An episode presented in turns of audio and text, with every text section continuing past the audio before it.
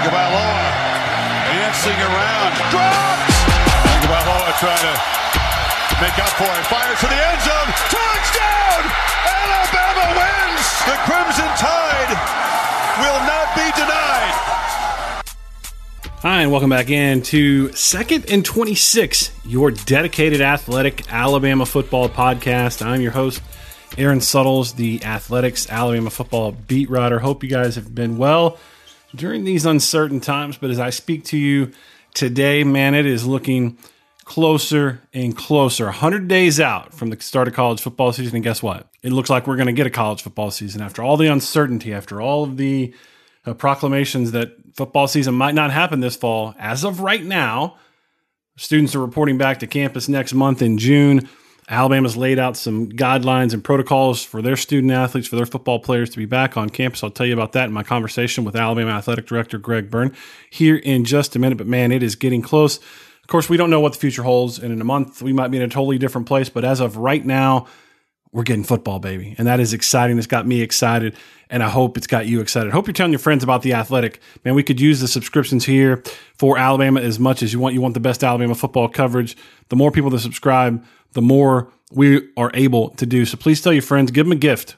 You know, you got birthdays and Father's Day coming up and, and all that stuff. Please think of the athletic when you start to give presents because it's uh, it's a really enjoyable experience, and I trust that you have enjoyed it, guys. I've I've missed you guys. I've missed talking football. I've missed this podcast, but I'm so glad that I'm back. And if you missed it, uh, last week we dropped the Alabama state of the program there on the Athletic, and uh, you'll, you'll see you've seen some of these start to spill out. Alabama's was released last week. You haven't uh, seen it yet, go check it out at the Athletic. Go to the go to the Alabama tab and scroll down, and you'll see it. It's got a little seal on it, "State of the Program," with a headline. Uh, after taking a small step back, Alabama has goals that remain as high as ever, and we get into breaking what Alabama will look like down a little bit. Now, the state of the program is not meant to be a state of is it's not meant to be a season preview. It's it's it's precisely what it is. It's a state of the program. So that means, well, yes, we're going to look at a little bit this season, but we're looking at the health of the program. And I think the health of the program is pretty good. Alabama has remained a consistent factor in recruiting, and they've recruited well. I think the last couple of classes, as you guys have heard me mention, um, I thought they hit the defensive line. I, th- I thought that's an area that they needed to do. Uh, now going forward, we'll see how they recruit. Obviously, some areas of need there. You always want to recruit defensive linemen. You always want to recruit offensive linemen. You want to take a quarterback every class, but uh, more than that, they need some wide receivers, and they're going to need some tight ends. We know what they lost from the wide receiver position: uh, DeVonta Smith and Henry Ruggs. Uh, they were fortunate to get DeVonta Smith back. A lot of NFL analysts started really singing his praises during the draft process. So Alabama very, very fortunate to get him back. But we know he's a senior, so he's gone after this year. And no one in Tuscaloosa, the state of Alabama, or anywhere in the SEC would be surprised if Jaylen Waddle uh, left after his junior year. So wide receiver is definitely a position that Alabama's going to have to recruit. They got two committed right now, verbal commits for the 2021 class. So as we start to delve into what this Alabama roster looks like, let's start with the quarterback position. Um, I think it's a natural place to start, and I think it's a it's it's one that has certainly garnered its lot, the lion's share of attention at Alabama for the last few years, and and for for for good reason. You think back to 2016, Alabama put a true freshman on the field that won SEC Offensive Player of the Year, and that that got a lot of attention. Uh, Jalen Hurts um, certainly garnered a lot of attention during his entire career, including his senior season there at Oklahoma. But, but fast forward a year, go to 2017, and the quarterback again was the story. Even though you had a proven starter in Jalen Hurts, you had this really gifted freshman and you started hearing these behind the scenes stories from practice that this guy, Tua Tagovailoa, was lighting it up. And then you go into 2018, and again, it was a quarterback competition, although we all sort of knew and we all sort of felt that it was Tua's job, and, and he took the job that year. And then 2019, obviously, Tua's second season and, and the way that ended. And so let's start at quarterback. And, you know, a couple of months ago, uh, there was a lot of talk that that Bryce Young might be the guy this year, and, and some of that is he's a five star guy. Um, like it or not, there are expectations that come with five star players. Um, it's why Nick Saban really, really loathes expectations, right? I mean, you get a five star next to your name, a fan, even though they've maybe seen zero film of that player, maybe don't know exactly how they fit into a specific college team's scheme. If you got a five star next to your name, people expect you to make a difference, and especially early on. So, Bryce Bryce Young got a five star next to his name. So a lot of people did a lot of research on the kid. They started reading about him. Some of them, some of you guys even went and watched this film, and then you read about just sort of the prolific stats that he put up in a really good California high school football league. So I think because the quarterback play at Alabama has been so exceptional for the last couple of years, there is a desire that that continues. Um, and listen, I mean, that's that's really no should be no shock to anyone. Every team wants good quarterback plays they can get, but when I say they want it to continue, Alabama just had the best quarterback it's ever had in terms of numbers. Uh, and if he would have stayed, he would have rewritten every passing number at Alabama. And, and, as it is, through basically two seasons at a starter, go look at where he go go, go look at where he stacks up. He's, he's it speaks for itself. They want that again. I, I, in terms of that, I think you struck lightning in a bottle with Tua. I'm not saying that Bryce Young cannot be a great player. I, in fact, I think he will be a great player. I'm not saying I'm not. I don't think it's wise to to expect that off the bat. But a couple months ago, I mean, we're having real conversations about Bryce Young and a competition with Mac Jones. Now, now as we sit here at the end of May, man, I have and, and I've cautioned everyone listen, Mac Jones played well to end the season. I know he didn't win the Iron Bowl. I know he made two mistakes that cost Alabama the game. But I've continued to say over and over and over again the way that he composed himself after those mistakes in that environment against that defense and gave his team a lead in the fourth quarter.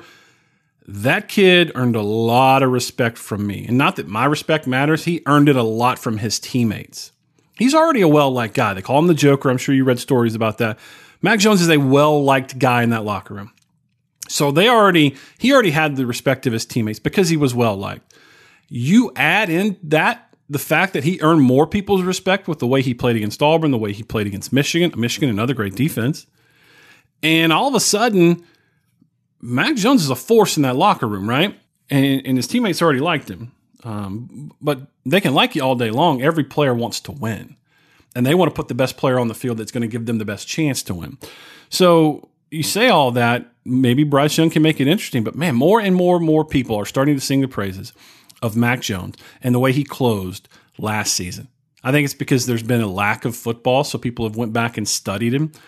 I mean, I haven't studied him extensively. I've been there and watched every game. I like the way he climbs the pocket. I think he throws a nice deep ball. I think he gets through his reads pretty well. I think he stays in the pocket. He does a lot of things that you can work with, especially when you have the talent at the wide receiver position where you can create some separation.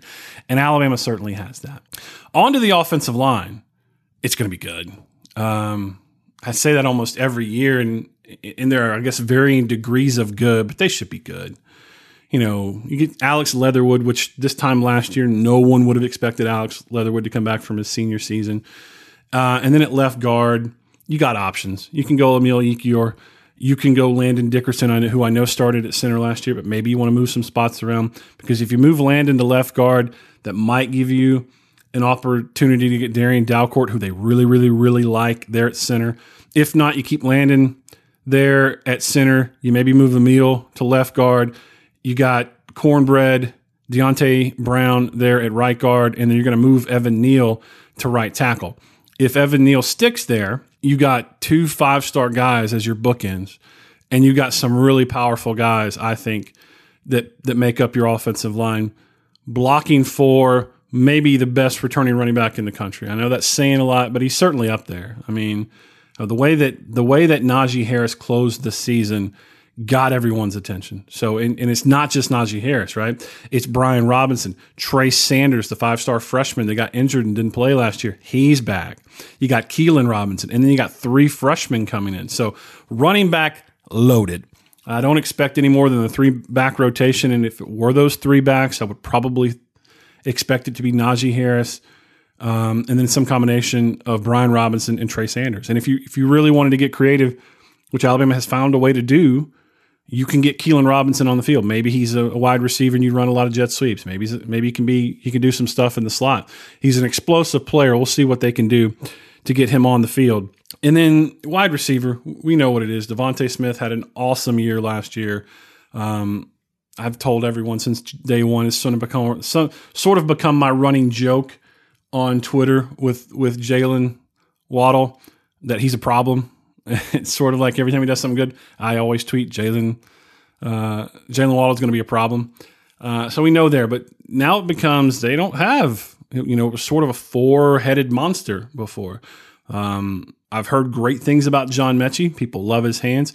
Can he be as dynamic as those other guys? Um, we'll see. But um, I think it's I think it's reasonable to expect a small step back and then allow for some of these other guys to get in there and let's see what they can do. They got Slade Bolden, who they've used in a variety of ways. They've seen him in the Wildcat. He's been in the he's been in the slot. He's run the football a couple times. So out of that Wildcat, he's a guy that you can do some stuff with. Uh, and on the other side of the ball, it's got to be a bounce back year.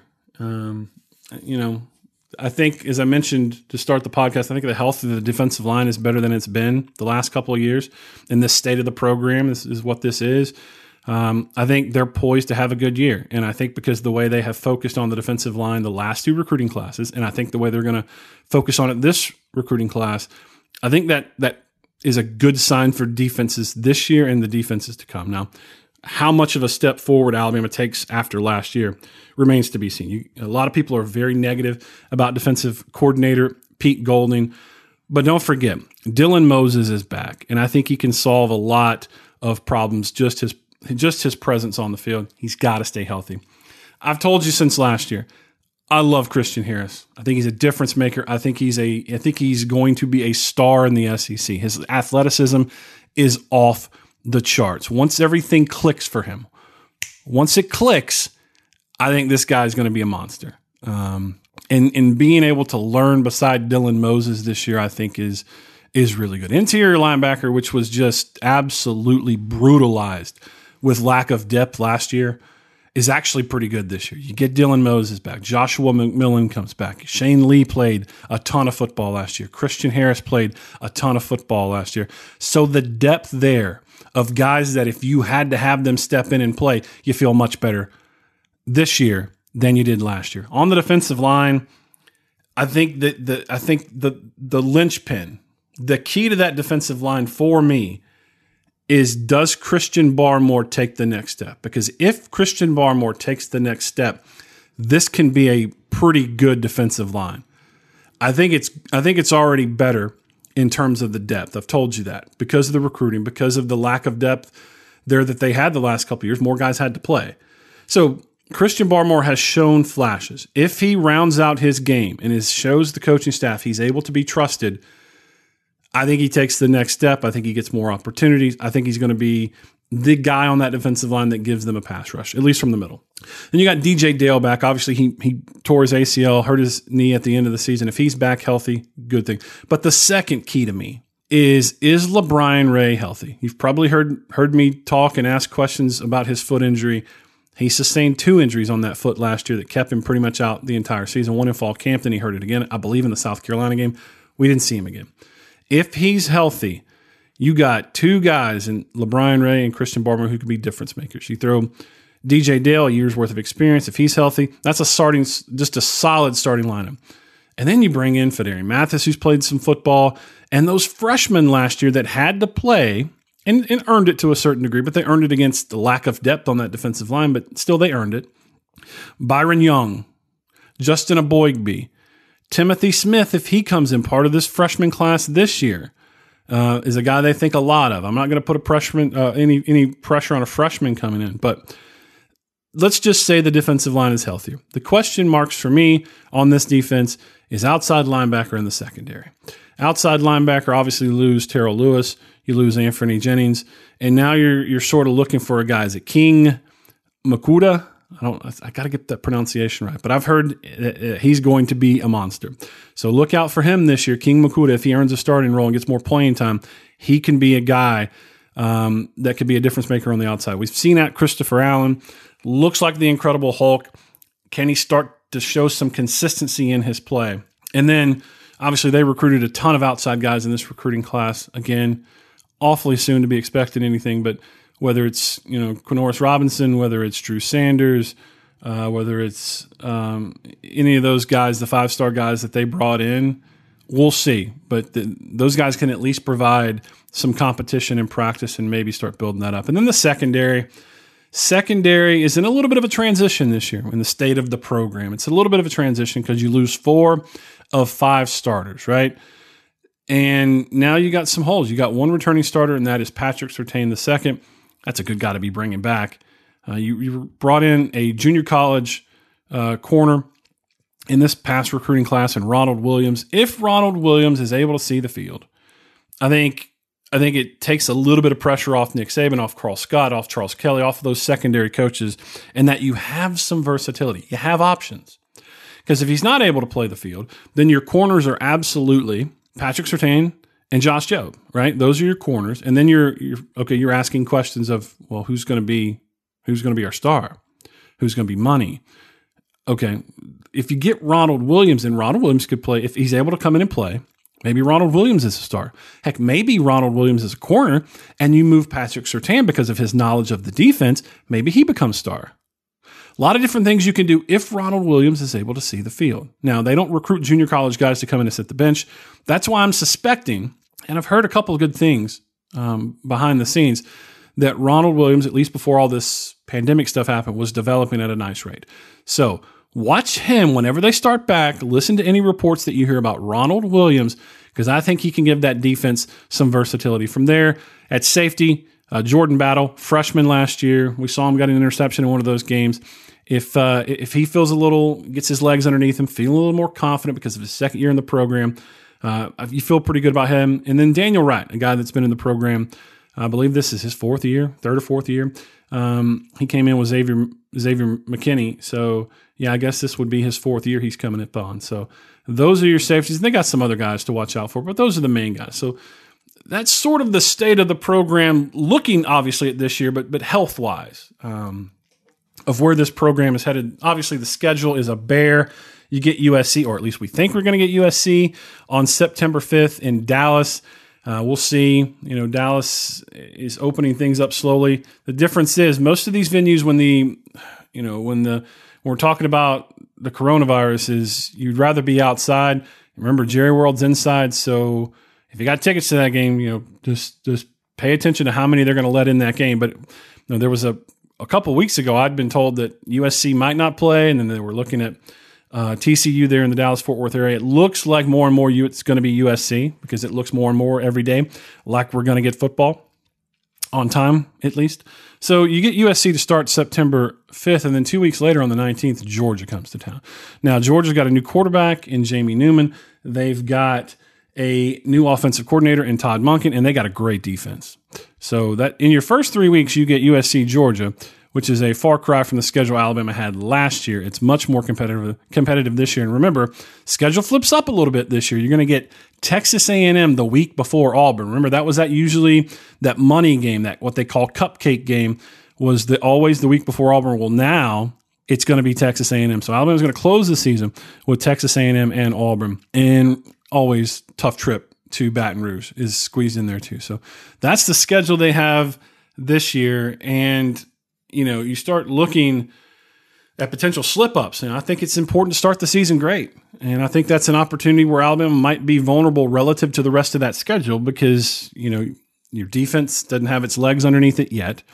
You have a quarterback who proved some stuff last year, but it's New year. Year's. Obviously, if he wins the job in Mac Jones, that game is sort of like he's proving it's his team early on. So some things to watch out for early in the season. And if Alabama gets through that third week and they're 3 and 0, I, I think that's a really good sign for this football team because I think they're going to get stronger and stronger.